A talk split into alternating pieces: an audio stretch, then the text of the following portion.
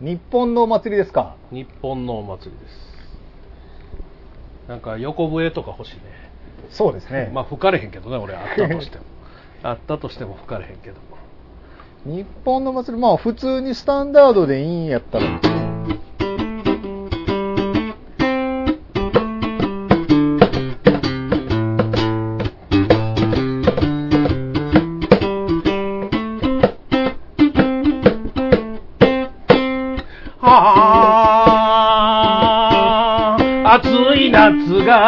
やってきた。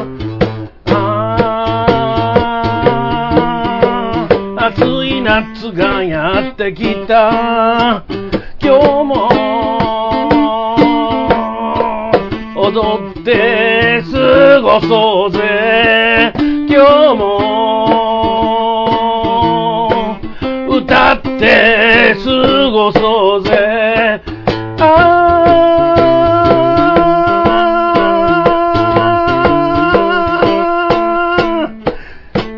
ー今年も楽しい祭りの季節がやってきた。今日も楽しく祭りを過ごそう。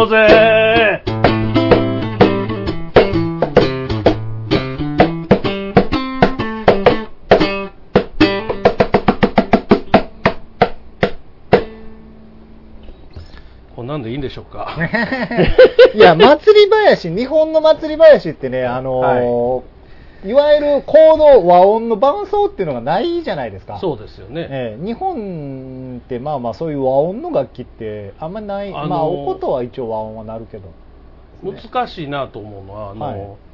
笛とかね、ええ。太鼓とかでこう祭りの練習ってしはるじゃないですか、はいはいはいはい。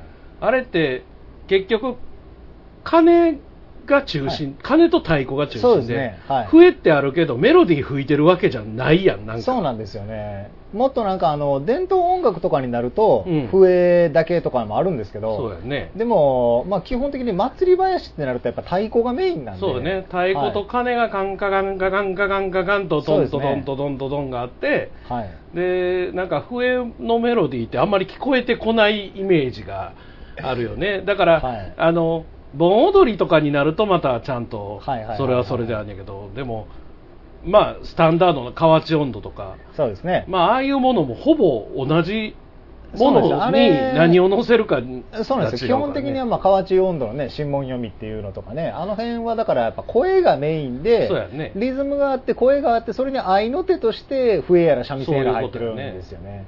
まあだから逆に河内温度をやってしまってもいいっていうね。ああ、そうです河ね。内温度ってでもパッと思い浮かばへんけど俺。まあでも今だと、リズムが違うだけで、音的にはそんな変わらないまあですよ。似たような感じやろね。だから、はい。何を言うか次第ですよね。だからね、多分河内温度になると、うん。あれ結構ギター中心でやってるよねあれね。あそんなんやったっけ？河内温度河内温度まあ、さては皆さんみたいな、あ。そんな感じやったと思いますけどね。さては皆さんささ、えーどうどう言ったらいいんですかね、まあでも結構いろいろいろないろいろ流派はあるのはあると思うんですけど、あそうなんだ。はうん、まあね昔菊水丸さんとかまあ今でもそうですけど。い、そうですね、菊水丸さんは毎年、毎年でもないか、このみそのでなんかなあの盆踊りやってはりますあよ、そうですか、はい。ユニバース。で、はい。えー、面白いね。はい、菊水丸さん。あれ僕、うん。昔、あの知り合いの音響さんの,、うん。あの手伝いで、うん。あの奈良の山奥の盆踊りうに、ん。なんかあの音響の仕事に行った時菊水丸さん来てらっしゃいましたね。菊水丸さんはもう1日にはい、1個上がったらはい。数十万、そうですね。で、はい、それを10個ぐらい上がらはんやって夕方から夜夜中まで。はあそれを毎日8月のそのお盆の季節で1年間稼ぐらしいんで。それはだって1日分で普通の人の年収ぐらいになりますよね。そうそうそうそうそう。それであのーまあ3人ぐらいいはるんで、はい。ギターの人と太鼓の人と自分と。ああそうですね。でまあそれでうまあ大体あの石田さんっていう方が大体あギター弾いてそうですか、はい。えー。だからまあまああの本当に1年を夏だけで稼ぐといういや、まあ。でもそういうのでいいと思いますけどね伝統音楽とかの方そうはですよね、はい。稼げるならね、本当に。こう稼げるか稼げへんかのせめぎ合いになるわけやから、ね稼げるんやったらもう1年の間1ヶ月必死になって働いて、ねあとは遊べるんやったら遊ばはった方がね。そうですよ。でそれがまたあのあの人の場合ほんまに新聞読みとかが多いから、ねまあ、世の中のことを吸収して1年間そこで吐き出さはるわけやし、そうですよね。あと多分なんかお弟子さんとかいっぱいいらっしゃるまあまあそういう教室とかもねきっとうん。多分年そういう教えるあれとかがね、はい、やってはるやってらっしゃると思いますが、えー、一通メールをいただいております。はい。石川さん大魔王さんお疲れ様です。北大阪タイヤ中の人です。夏になりあちこちでお祭りが開催されていますが今回は日本のお祭りをテーマにお願いします。毎回今回は無理かもと言わせたく無茶ぶりをしているのですが天才歌姫美香さん不在の中 お二人のスキルの高さに脱帽です。では暑くなってきていますが熱中症などにならないように気をつけて楽しい配信をお願いします。はいありがとうございます。まああの僕よりもあきらくんのね ギターがね。そこにまあでもね僕は乗っかってるだけなのこうお祭りとかはやっぱり日本人なんでね本能的にこういう音っていうのは分かるじゃないですか。でとりあえず「別にはーい」言うといたらええっていうのがあるから、僕もう中身全然ない。暑い夏やってきたんですけど。夏祭りね。この間ついこの間あの祇園祭り、ね、あー。あの宵山でしたけど。あの祇園祭りってね、はい。まあ、一応山鉾巡行がはい。メインイベントとされてるじゃないですか、でまああれで終わりじゃないのね。あそうですよね、うん。ずーっとなんかちょこちょこいろいろやってはまあまありますよね、7月中はやっててどっちかっていうともう、あの五山の送り火ぐらいまで続いてるぐらいの感じのはずなんですよ。細はいかい祭りがずーっとあの辺でやってるんですよ。もうほぼ年中やってる感じですね。いやというかね夏の間ちょうどはい。祇園祭りでスタートするみたいな感じになっちゃうかあなるほど。で宵山宵々山の前にこうなんかちょちょろっとあってであの京都の夏ははい。五山の送り火で終わるんですよ。なるほど。言うたらね。はい。でまあでも皆さんのメインははい鉾が立ってよいよい山よい山と来そうですね。て山鉾巡行ではい。終わるもんやと思ってるから、うんうんうんうん。まあ一般の人はそうですよね。まあ普通はそう思ってると思うんですけど、まあやっぱりそのあの祭りをするためにはい。四条通りに電線をかけずに四条通りとお池通りと河原町通りは電線が高くかかってないんですよなるほど。あれをやるたなるめだけに。ほど。そういう理由なんですね。もともとだから京都ってどこ行っても電線なんて山ほどあるのに、あそこの烏丸から河原町とはい。の四条通りと、はい。あの河原町通りとはあ。のお池通りだけは電線ないんですよ。はあ。うちの地元のだんじり祭りなんかあれですよ、電線張りまくってるからそれに引っかからないように、あの試験引きって言って本番の日の一月ぐらい前に引いてここは引っかかりそうっていう電線に一個一個全部印巻きつけてますけどね。それはそれですごいけどな、まあ何十年もやってるからもうみんな分かってるとは思うんですけど、うん。一応念のために。まあスピードあるでしょそれでだんじりの。そうなんですよ。でなかなかねやっぱ過去にはいろいろ事故も起きてるんで、うんうんうんうん。まあ、岸和田のだんじりはねすごい有名で毎年うん。こう大怪我したりとか亡くなったりとかっていうのはあるんですけど、うん実は大阪って岸和田以外にもだんじまありが、だんじりいっぱいあるでしょ、ね、いっぱいあってうちの地元も堺なんですけど。あのだんじはい。りと布団太鼓がすごい多いですよね。でうちはだんじりでうん。結構やっぱり昔はそうその首がねあのあ屋根の上で踊るんで挟まったりとかはね、い倒れたりとか,、ね、かかったりとかうん。事故が結構あったんでね、まああのお祭りはね、はい。死を覚悟してやるもんなんですよ多分。ああでも本来はそうですよね。で僕らあの京都にはい。住んでて、ええ。その僕らは京都の中ではまあ言うたらちょっと外れの言うたら新興住宅街でさ50年前の。ああなるほど。50年前ので50年前のはい。新興住宅街やから、はい。地の祭りいうもんがないんですよ。ああなるほどね、うん。まあ地の祭りって何百年も前とかから、ね、そうそうそうそうだからもっと田舎に行けば、はい多分あるんですよ、はあ。京都でも。はいはいはいはい。ところが僕らのところは言うて50年ぐらいしか歴史のない新興住宅地やから、地の祭りいうものがないんですよね。だから祇園祭りは祇園の,、あのお祭りの町の人たちのお祭りやからはいはい。はいはいいわばね。そうですね。それが大きくなって言うたら日本中世界中にはい轟くお祭りになってるだけで。だから意外とねう意外とっていうか羨ましいんですよね。そういうなんかお祭りをその命かけてでもやるみたいなお祭りがね。地のものにあるっていうのがはい。僕ら感覚がないからうーん。だから岸和田に住んでる人たちとかは、はい。ああいうもう子供の頃からやってるから休むって言いますもんね仕事とかそうですね。もう全国どこに転勤しててもだんじり祭りになったらあの気象台に帰ってきますからそう休んででも帰ってきてやるっていうのが、はいまあ基本じゃないですか。はだからそういう感覚がないからちょっとね羨ましい部分はなるほど。僕の知り合いのあの長野出身で今東京でプレイしてあるあのミュージシャンの方いらっしゃるんですけどうんうんうんやっぱあの御柱の時は長野に帰るって言ってましたね。あれこそ本当に命かかってる祭りですからね。だから結構あの世界中でもね「はい。イッテ Q!」のあの宮川さんとかも見てたりするとチーズ転がし祭りとか もうほんま命かかってるようなお祭りそうですね。からねあの牛追い祭りなんか確実にそうですね。マジで牛に本当に正面からぶつかられたら本当にねもう命終わりですからね。まあその命を落とすのはどうかと思いますけど、はい。でもそれでも本望やと思ってやるっていう、ん。そういうなんか気持ちっていうのはなんか一つ僕らには欠けてる部分そういう意味ではね。だから、ね本当に田舎にだから親父の田舎とか行けば、はい。おお祭りありましたし、はい。でもあんまりなあんまりそのお祭りの時期に行くことがないので。ああ、うん。なるほど。僕もそうですね。おとんとおかんの実家はお盆の時期に帰ってたから盆踊りはやってましたけど、はいいはいはい。わゆるそういう地元のまあまあ秋祭りであるとか、うん。そういうのはちょっと分かんないですね、うん、だからそういうのが地にあってはい。必ずそのまあだから東京でも三社祭りとかね、はい。神田の方に住んでる人とか、はい。ああいうあのみこしを必ず毎年担ぐねんみたいなうんうん。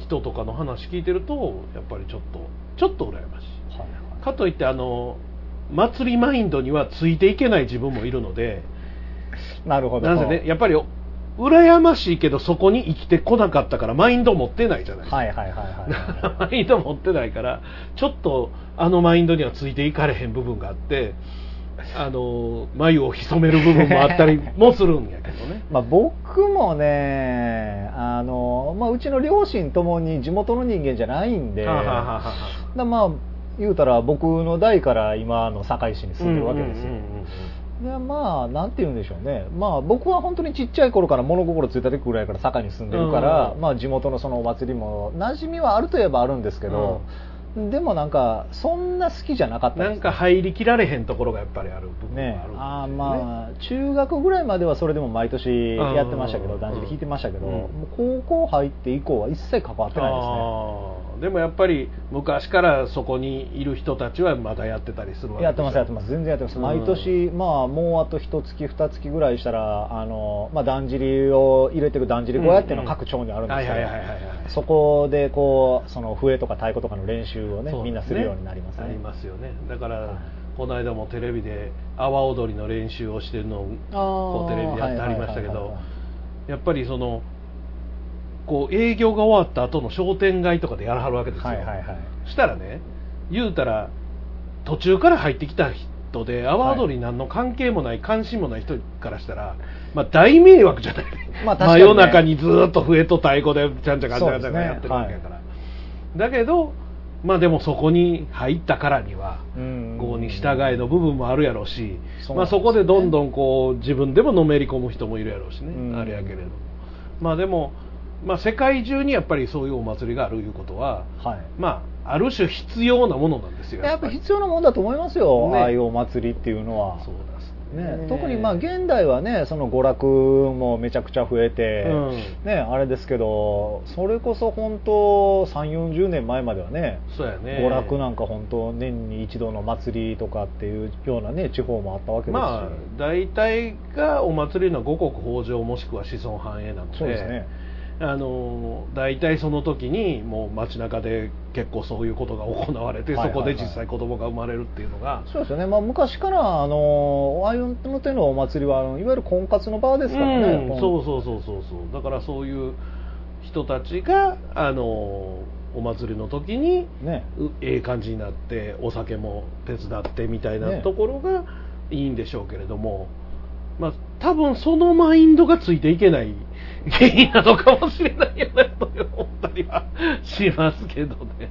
祇園祭りなんかはね多分そういう系ではないので。ああそこまで規模が大きくなるもともとはどうやったんか分かんないですけどね昔はね、だって今ね京都高い建物建たへん言うても市場通りは5階6階の建物あるじゃないですか。ありますねはい。それが昔はほんまに平屋か2階建てぐらいやったからうん市場通りのとこから屋根の向こうに矛がは動いてるのが見えたわらしいんですよ。なるほどなるほど。昔はね、いいい。でもそういう感じのものってこうなかなかないじゃない？ないですねなかなかね、うん、だからまあ昔が良かったという話ではないけれども、はい。なんかこうやっぱり変わっていくものなの。はいはいはい。なんかそそういう意味ではこう中に入ってる人からしたらちょっと寂しい部分もあったりとかするのかもしれへんなとか思ったりね。しますね、まあ、祇園祭りはね結構あの、まあ、福山俊郎君なんかはもものすごく嫌いで。春郎さん嫌いそうやな 確かに。あの毎年そういう話が出てくるんですけど、はい。まあ、彼なんかは全然関わってないのに、はい。前に住んでたとこがもうほんまど真ん中やったんですよああなるほど。そしたらもう祇園祭りの鉾とか山がはい。立ち始めたらもう駐車場から車さえ出せない。なるほど。だからもうなんか用事があったらどっかの駐車場止めとかないと出せるところに、えー出かけることさえできないみたいな状況をやったらしくて、はいはいはいそれがもう山鉾のその町内の人とかじゃないからもうそれこそ。はいはいはい。マインドどころか迷惑でしかなかったらしくて。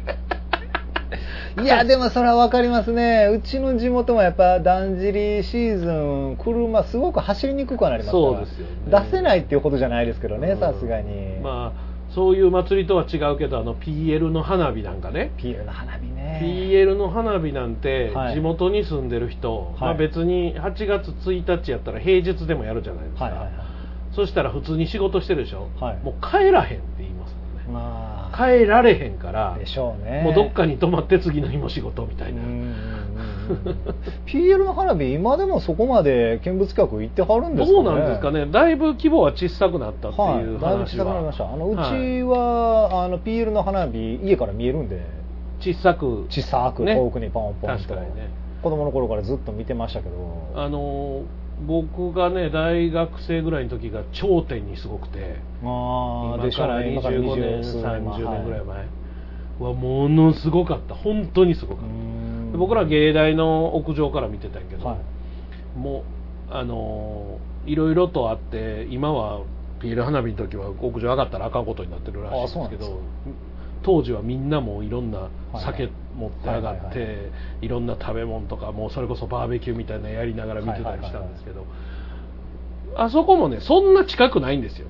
富田ど林と河内長野って意外と遠いので、はいはいはいはいだけどやっぱり相当もうそれでも空が真っ白にバますね。ーン光るぐらい最後のナイアガラとかは,、いいい。んで僕ね当時何年ぐらい前か十数年前に当時付き合ってた彼女と、はい。本当の近所のゴルフ場のとこまで行ったんですよ。はい。んならもうねあの近すぎてはいはい。あの目の前じゃなくてはい。後頭部ぐらいで炸裂かしてる感じ。ほほほなるほど。前からこう来てあの、はい。多分実際は目上げた上ぐらいではいはいはいはい。炸裂してんやけど、大きすぎてちょっと後ろで炸裂してる感じがするぐらい近いとこまで行ったらめちゃめちゃすごいけど、はい。そこから歩いて駅まで帰らなあかんのが地獄で、そりゃそうでしょうね。そう。地獄もうずーっとこうなんかこう牛歩戦術みたいな。でちょっとずつ人が減っていくんやけどそれでまた駅が遠いので。はいはいはいまあでもああいう花火とか、はい。PL で育ったらやっぱりねあのそっちも規模縮小されてるという天神祭りとか初めて見た時しょぼって思いましたからね。確かにね花火に関してはしょぼいと思いましたね。しょぼいよね、はい。だからただまああの縁日の規模がすごいじゃまあないですか、確かに確かに。あの全体を歩けばね、はい。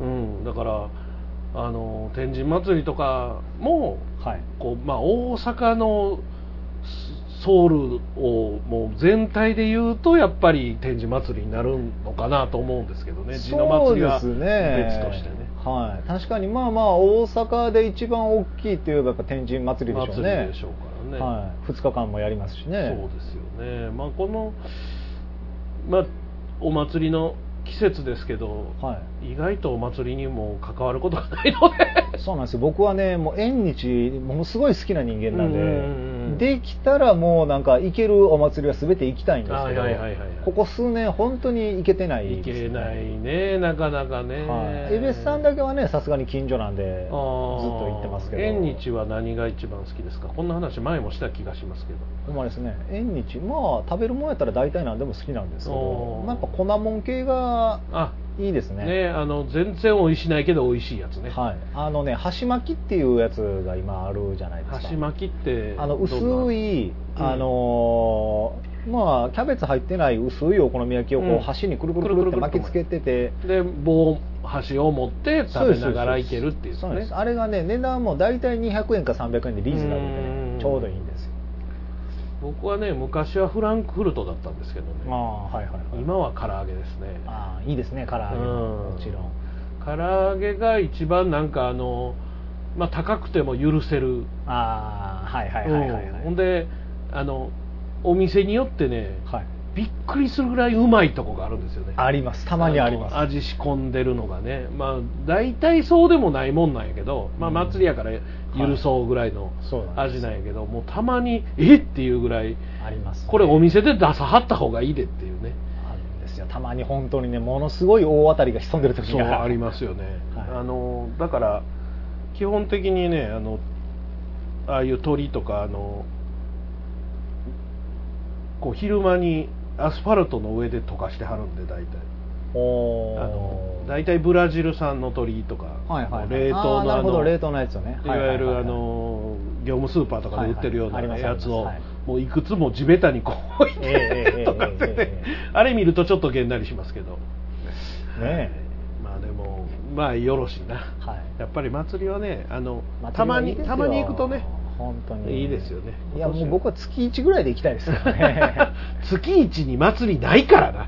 そうなんです。でも昔は、うん。あのーそれこそ10日市とか5日市とかまあまあそうですね、はい、あって、うん。ね、あの地元の神社とかで毎月10のつく日はまあ市四天王寺はまだやってるんじゃないですか、ね、ありますあります。結構ね地方に行ったらちょこちょこやってますよ。僕うん。昔敵屋やってた時に何回か行きましたから、うん。堺で、四天王寺もねあの変なもんがいっぱい売っててね。そのはい。あんまりね食べ物屋とかはそんなないんやけども、毎月その古道具市みたいなあ感あなるほじなのでどなるほど。あそこはね面白いのはそのほんまにえ？こんなもんこんなもん売ってんの？っていうようなもんが結構売ってて、はい。昔はその僕らがよう行ってた時期ははい。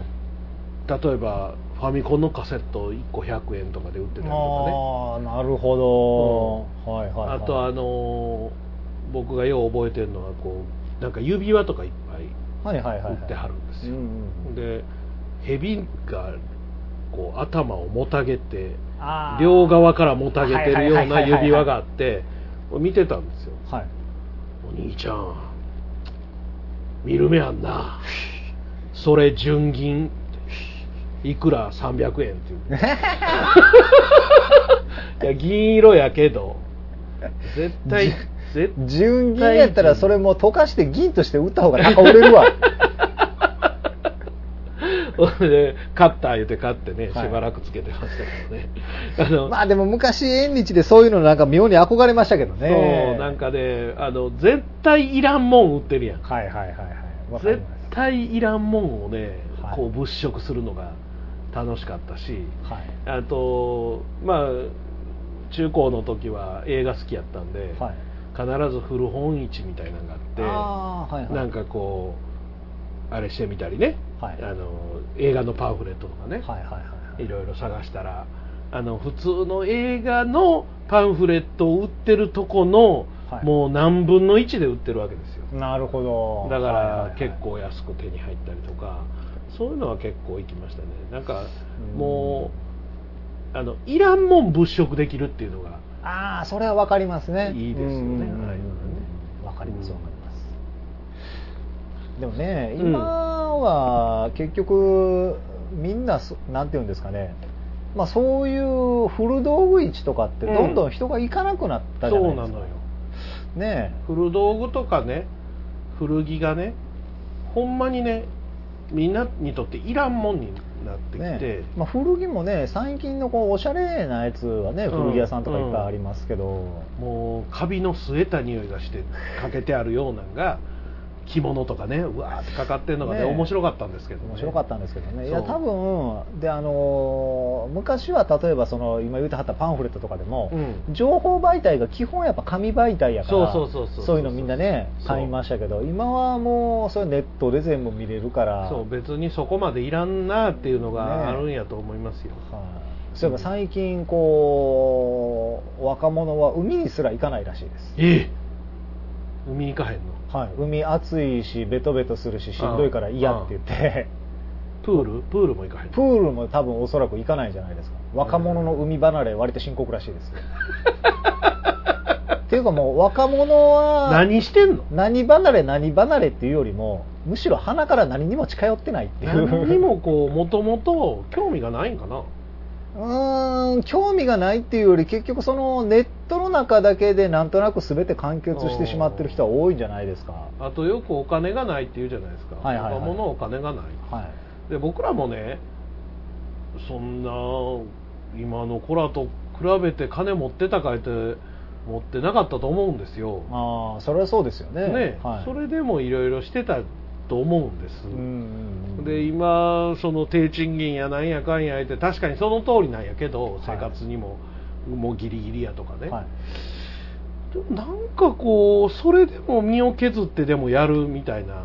まあ多分ね、うん。幼少期の娯楽の量の差やと思うんですよ。あ多すぎた。今多すぎます。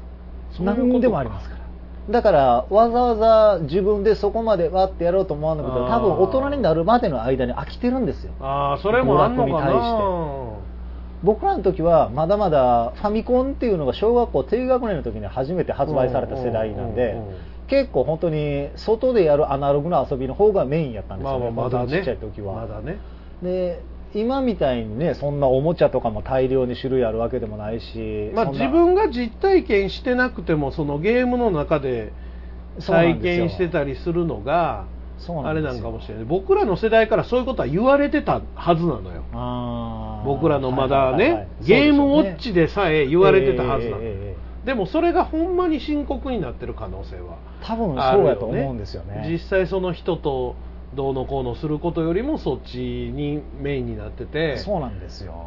まああの僕ら一時期ミニッツっていうね、はい。あのちっちゃいラジコン、はい。僕らの仕事仲間の間にい。ちょっとだけ流行って、うん。僕らもちょっとやったけど、はい。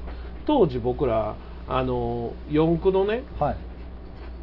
もうレースとかをやってたので、ええええ。そしたら面白ないのよああなるほど。僕らにとっては、はいはいはいはい。実写でだってダートトライアルとかやってるから、そんなんやっても面白ないやん。そうですよね。ところがそれがメインになってる人には、はい。わざわざお金払ってその実写のレースをやろうという発想自体が多分ないんですよ。ないんかもしれない。で多分そこで娯楽が完結してるから、うん。実際に体を動かすとしんどい暑いとかそういうのの方が多分先に立つみたいです、ね、そうなんですねそうだからいろんな意味でね幼少期を快適に過ごしすぎな、うん。いやまあとりあえずねもちろん全部が全部じゃないので、はい。い、ろんなところにこう頑張ってる人たちもいて、はいはいはい。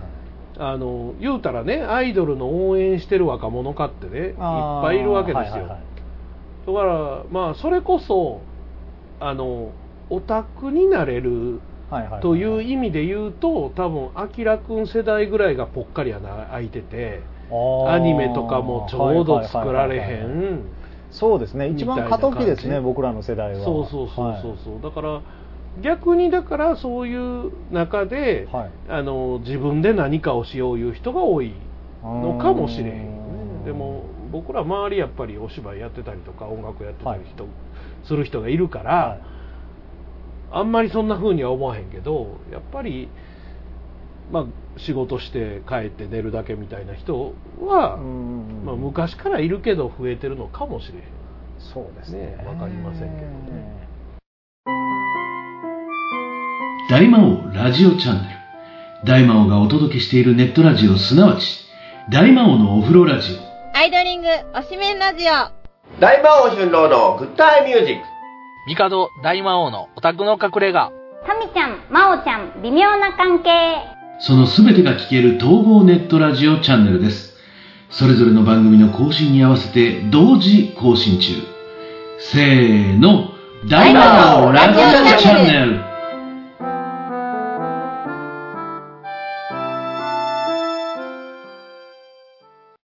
タイヤガーデンサイトタイヤを調整する必要がなくてもタイヤを交換する予定がなくてもそもそも車を持っていなくても？社長のたっちゃんです。僕に会いに来てください。お待ちしてます。大阪モノレール豊川駅近く佐川急便前あなたの街のタイヤ屋さんタイヤガーデンサイトタイヤガーデンサイトでググってググってまあでもあの一つオタクのお祭りであるはい。あのコミケというものですね、ええ。まあ、今年もまた夏だけ通るというああなるほあれどで夏通りまして、はい。で日曜日配置やと思ってたら金曜日配置でねはあ。まあそれでもなんとか行こうと今思ってて、はい。でこのラジオではい。今まで歌った歌をえとりあえず歌の部分だけこうと切り取って今なるほど。編集をし始めたんですえよ。こおおなるほど。の間から、はい。でとりあえず CD にしようと思って、はい。ほんならね初期はねむちゃくちゃやけど面白いね。この番組。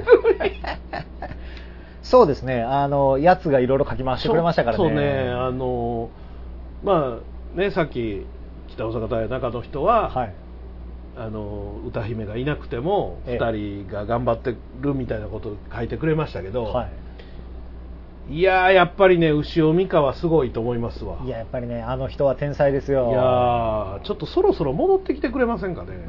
ねえ。ねえそろそろ。この間ちょっと連絡してそろそろライブやれへんって言ったら、うん。うん、もうちょっと落ち着いたらなって言われました。まだ落ち着いてないね。まだ落ち着いてない。まだ落ち着いてないにはそろそろ戻ってきてくれへんかなと本当にねねつくづく思いましたわ。あの昔のを聞いて、はい。今だいたい5回目ぐらいまでの、ええまあ歌の部分しか聞いてないんですけど、はい。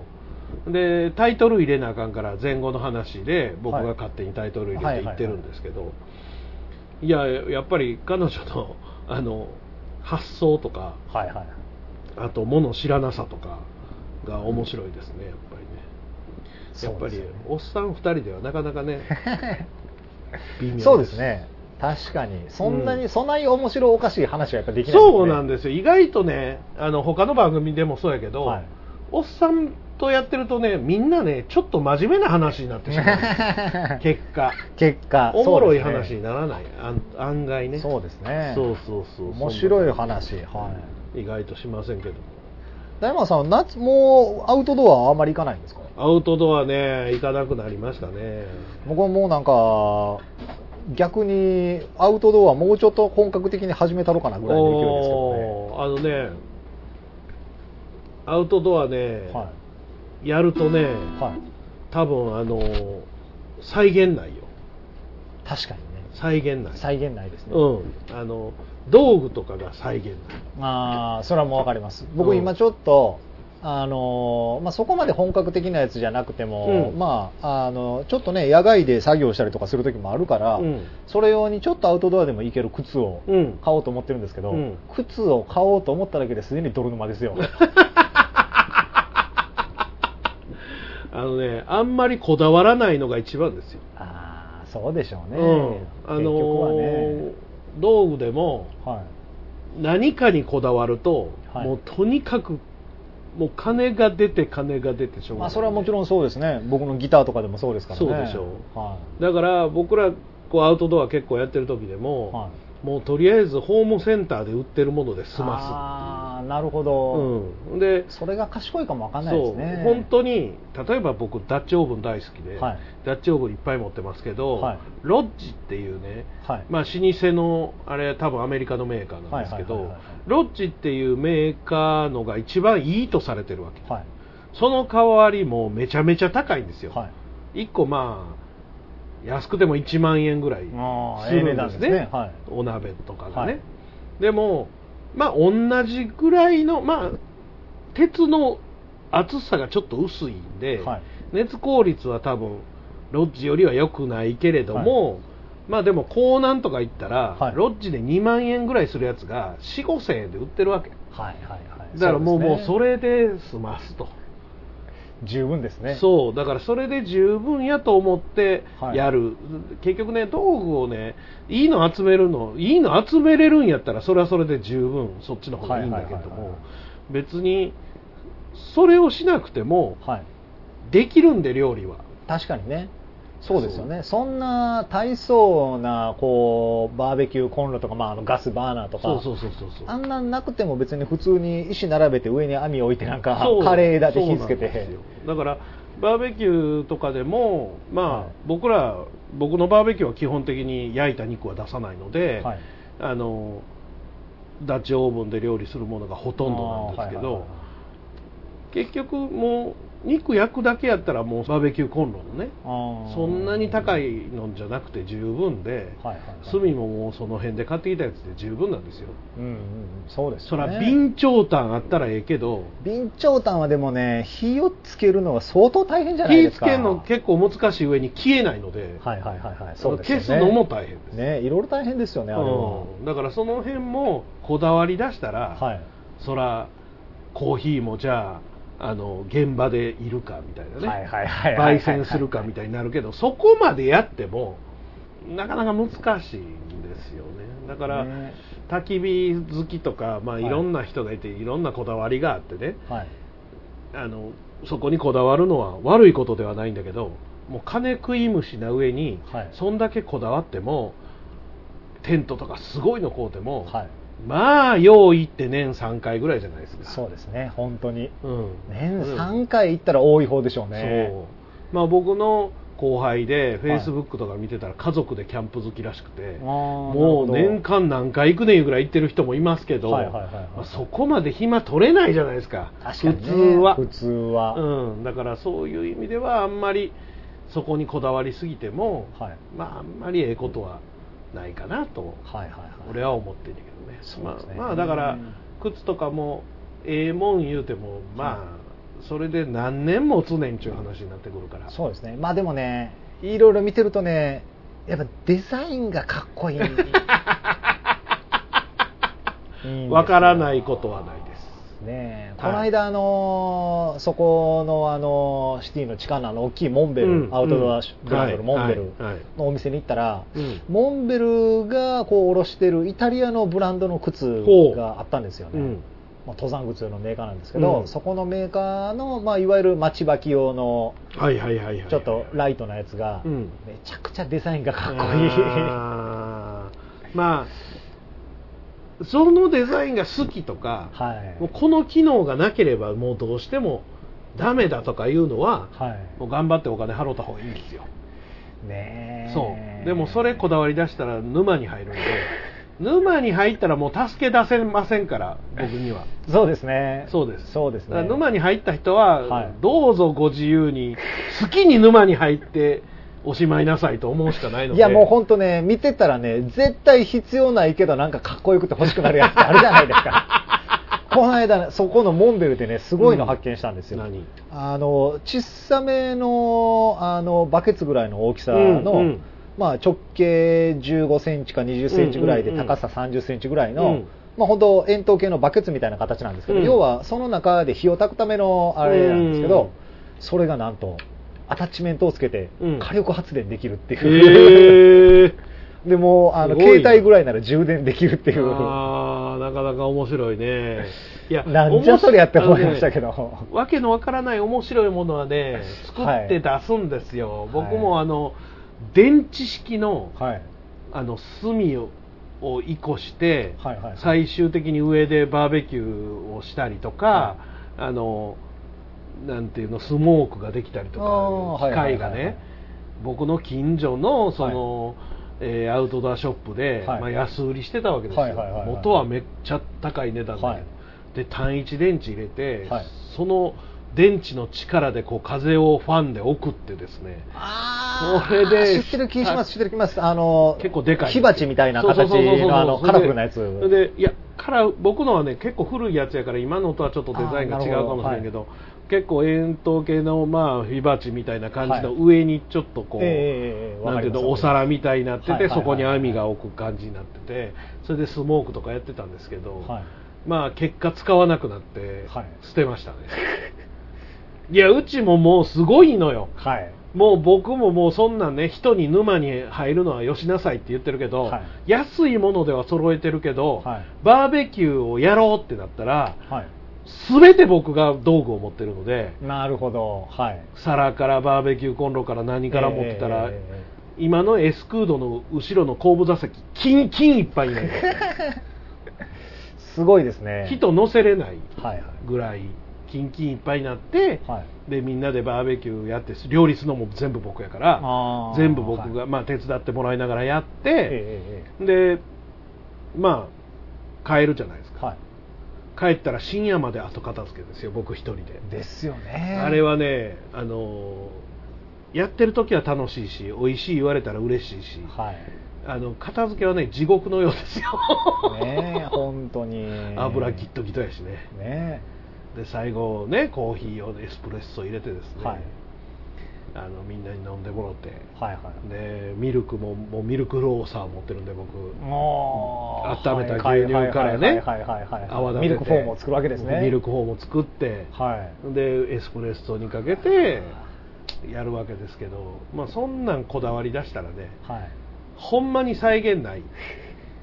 だってあのエスプレッソを作るあのやつあるじゃないですか、はいあのアウトドアでも作るやつ、ますあります。はい。下にお湯溜めてて上に上がるやつ、はい。普通ちっちゃいでしょ、はい。僕のあのめっちゃでかい高さ3 0センチぐらいあるやつですからね。もう完全業務用じゃないですか業務用みたいな。エスプレッソが、えー一気にまあ10杯はいかへんけど、むちゃくちゃですね。普通23倍なんですけど、はいそうですね。78杯いっぺんに作れるやつですよ。すごいですね。だからもうやりだしたらねいやそこまでやろうとは思ってないんですよ。いや僕ね昔単車乗ってたんですよね、はい。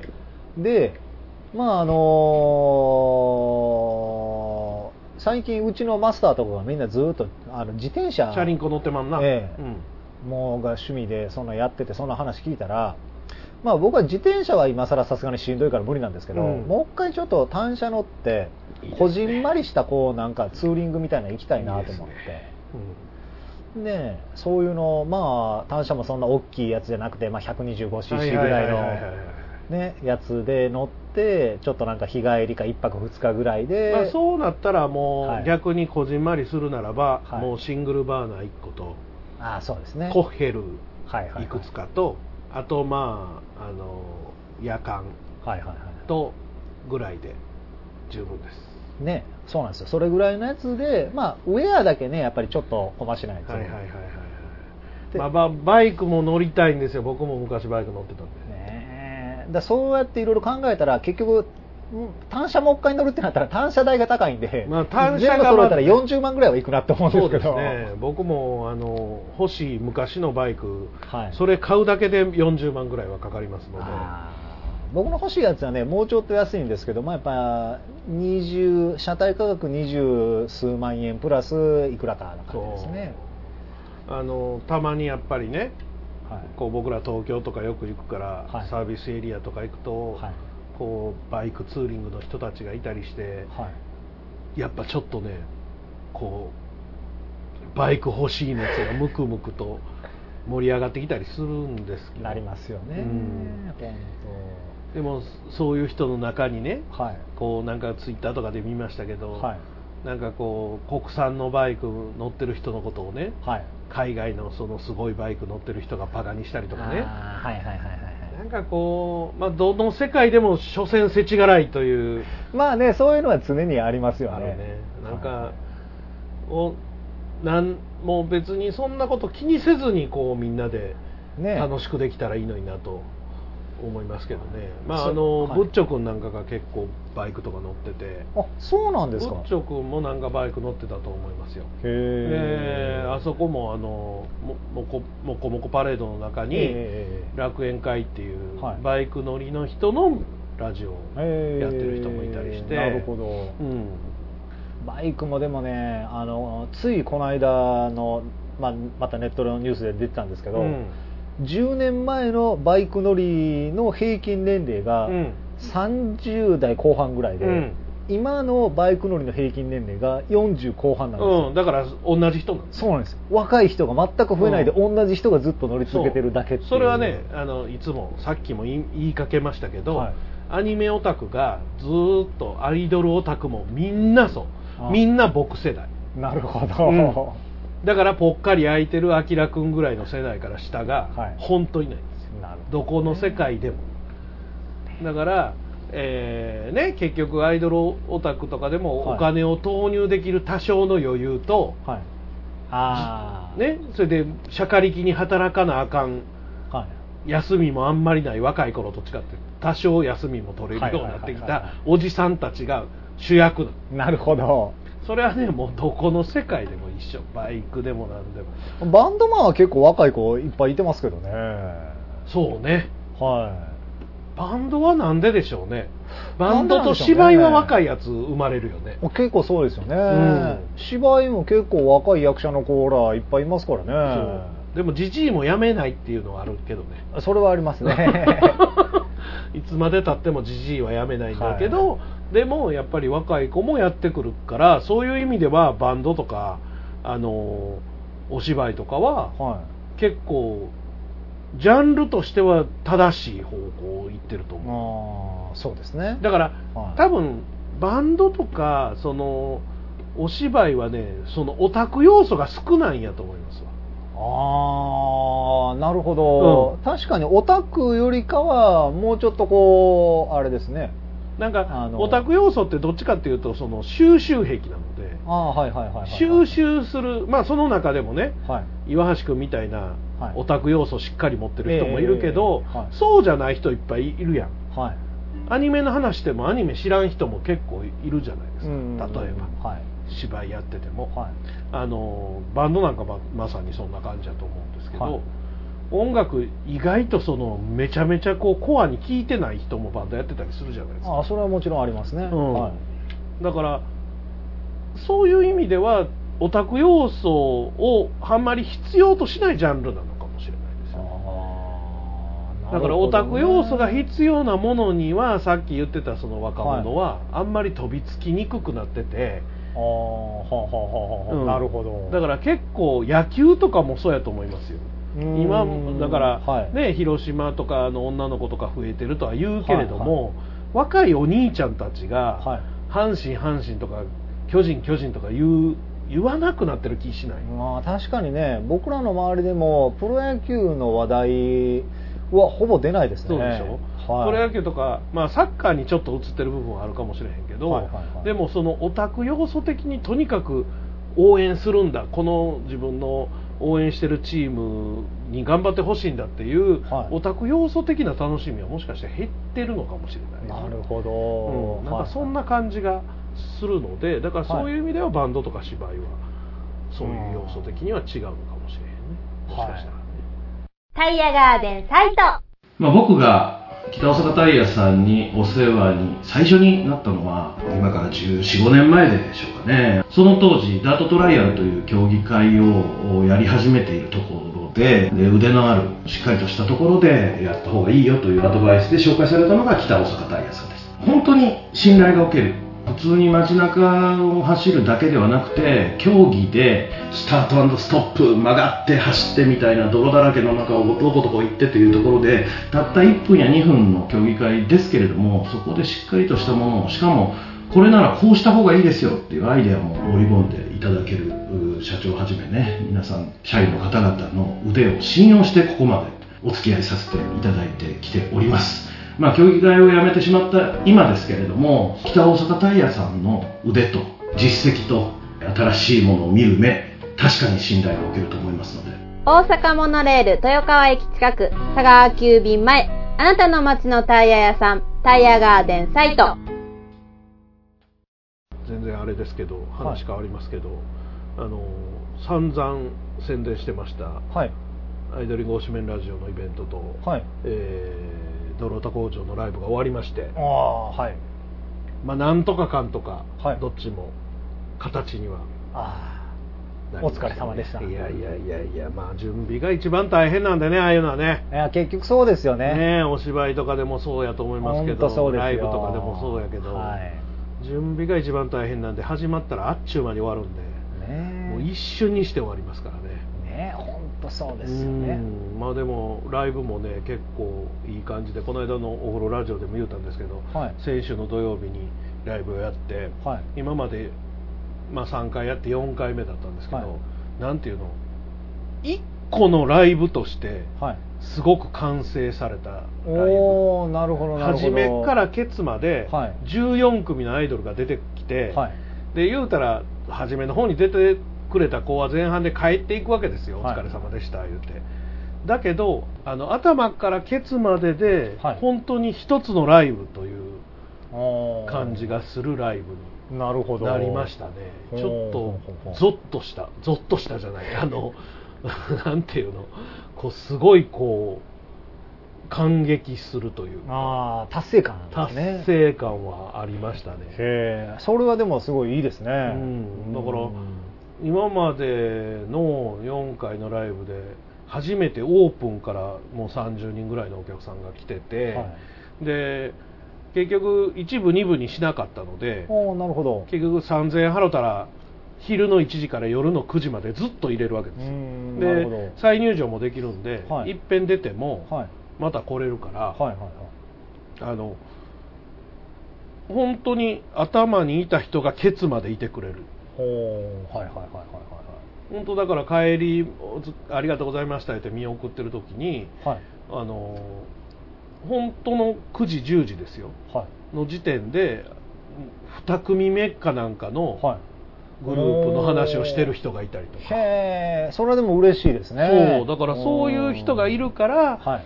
こうなんか一つになってる感がある。はいはいはいはいはい。で絶対この子のことこの人ら絶対知らんっていうところでめちゃめちゃ盛り上がってたりとか、ああいいですね。うん、だからそういう意味ではすごいまあねもちろん頑張ってくれたはい。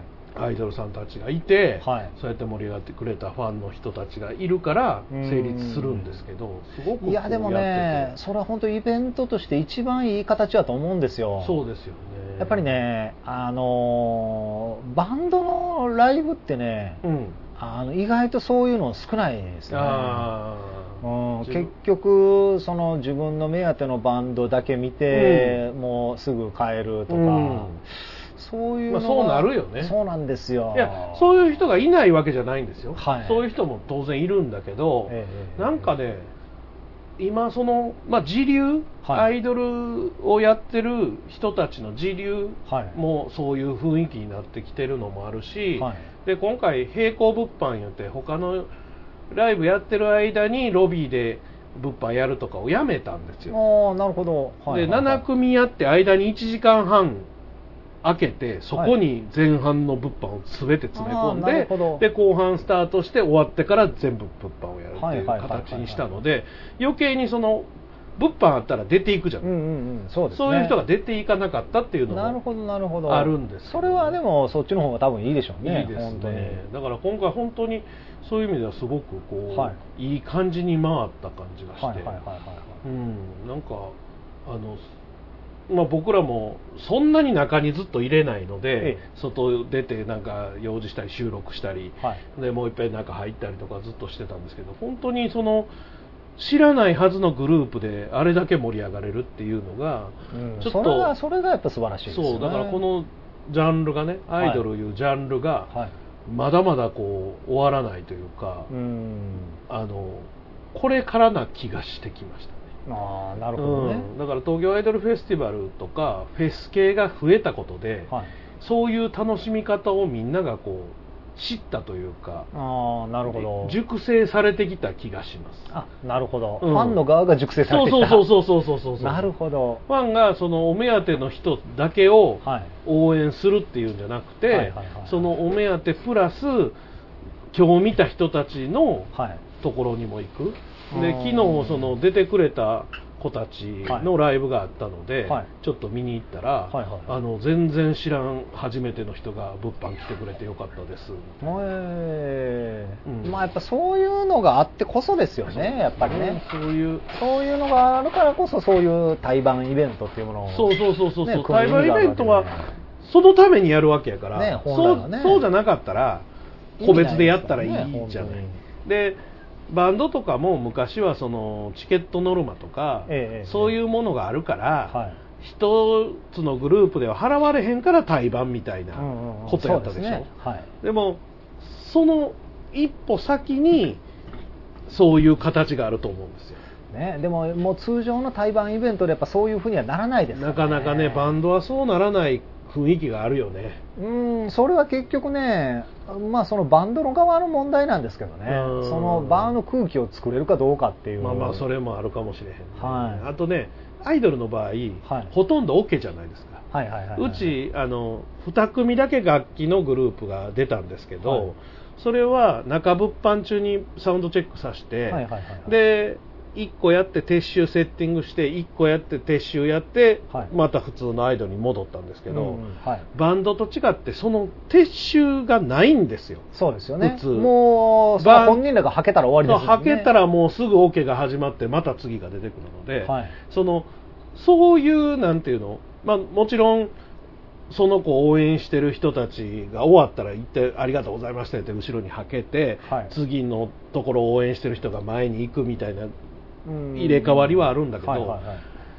あんまりその待たせがないから、はいはいはいはい。バンドの場合必ずちょっと5分10分待たせるじゃないですか。いやー20分はかかりますね。20分ぐらいかかる、はい。ほんならその待たせの間にせっかく作った空気うがそれはでもなくなるいうのはあるかもしれない、それはありますね。だからうん。特にドラムセットをか組み替えたりとかあったらはい。時間やっぱりかかっちゃうじゃん、うん。で今回はキーボーキーボードパソコンボーカルのグループとはい。で1人あの自分でキーボードを使うだけのソロの子をやったんでうん。もう本当にあの組み替えがすごい転換が早かったんですよ。せいぜい5分ぐらいですねもう5分ぐらいで転換したんで、はいはいはいだから盛り上がりがこう下がっていく雰囲気がなかったあーそれは確かにものすごい強みですね、うん、だからバンドは絶対にそこの転換はもう100%時間かかりますから。でそこでまたサウンドチェックまたやってみたいなことになったりするでしょう。そうですね。言うたら、うん。あ朝一のリハが全部できたらいいけども、はいはいはい。結局できひんかったらそこである程度の音と返しのやつやってやっと始めれるみたいな感じになったりするじゃないですか、はい。するとやっぱりお客さん側のそのテンションの持ちどころっていうのが、うんこうキューッとしぼんでしまう部分はあるかもしれないよね。そうなんですようん。ねそこは難しいかもしれへんね。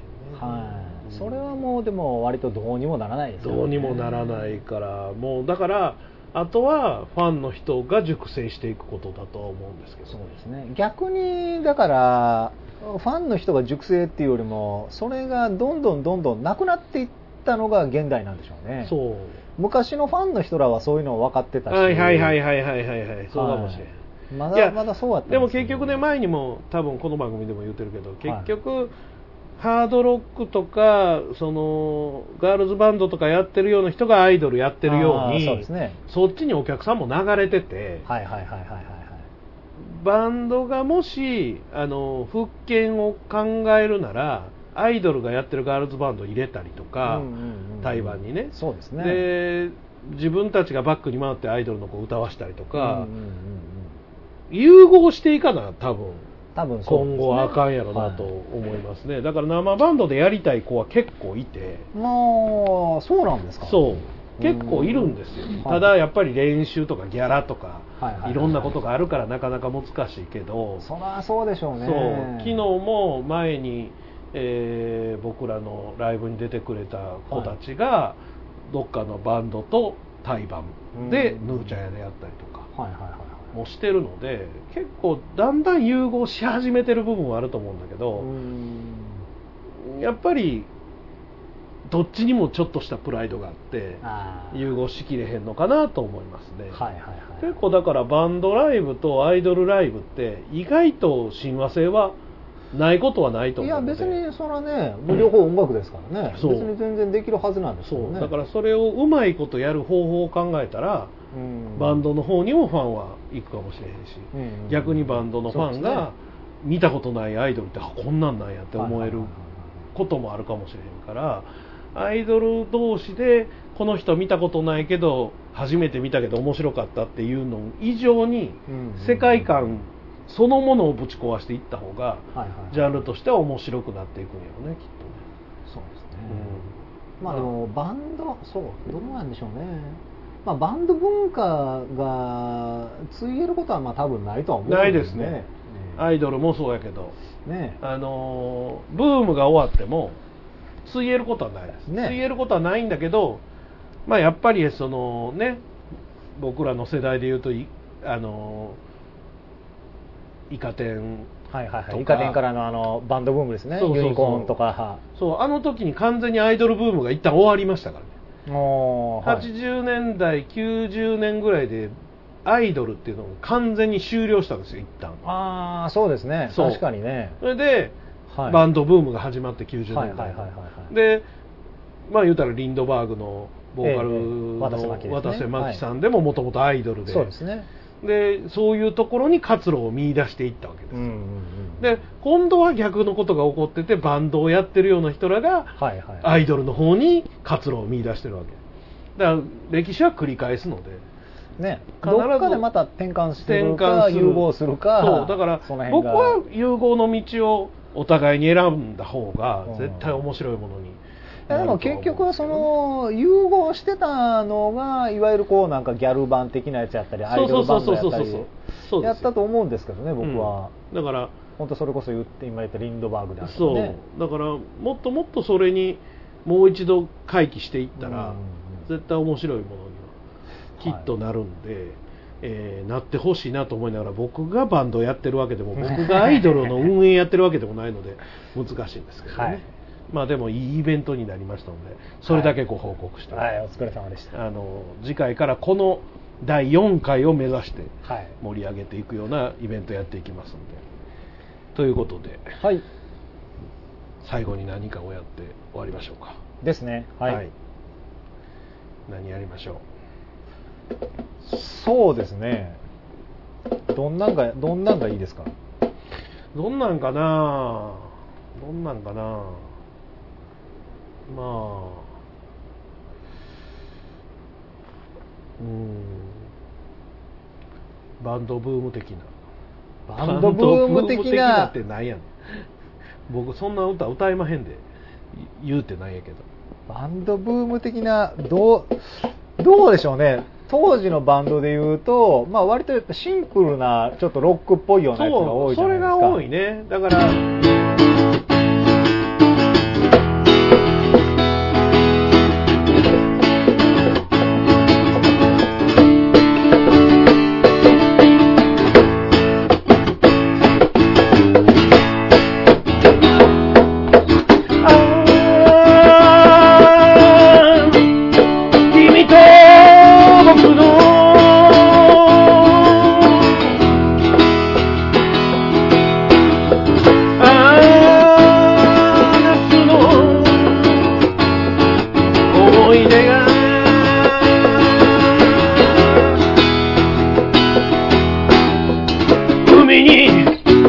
に山に川に遊んで君と僕がいる。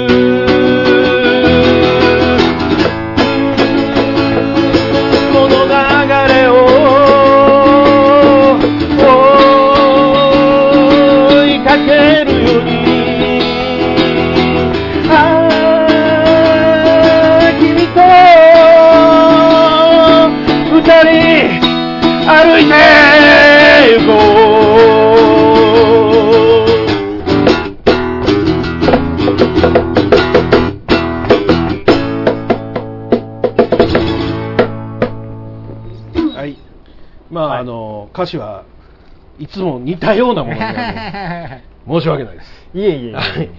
まあそんなこんなでございますので、えーコミケでこの CD が発売こ今日の歌は入ってないと思いますけど、はい。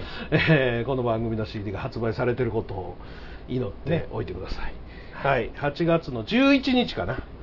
11日11日金曜日あーなるほのど。東館にいますああ、ちょうど僕が一番忙しい日ですね。はい、もうみんな大体忙しいんですよ。はいはいまあそんな感じなので、はいえーよかったら、まあ、僕のツイッターでまた告知するんで、よかったらコミケも来てください。ということで、お相手は大魔王と、えーギター石川でした。あーだしたん。ありがとうございます。この番組は、あなたの街のタイヤ屋さん、タイヤガーデンサイトでおなじみの北大阪タイヤの提供でお送りしました。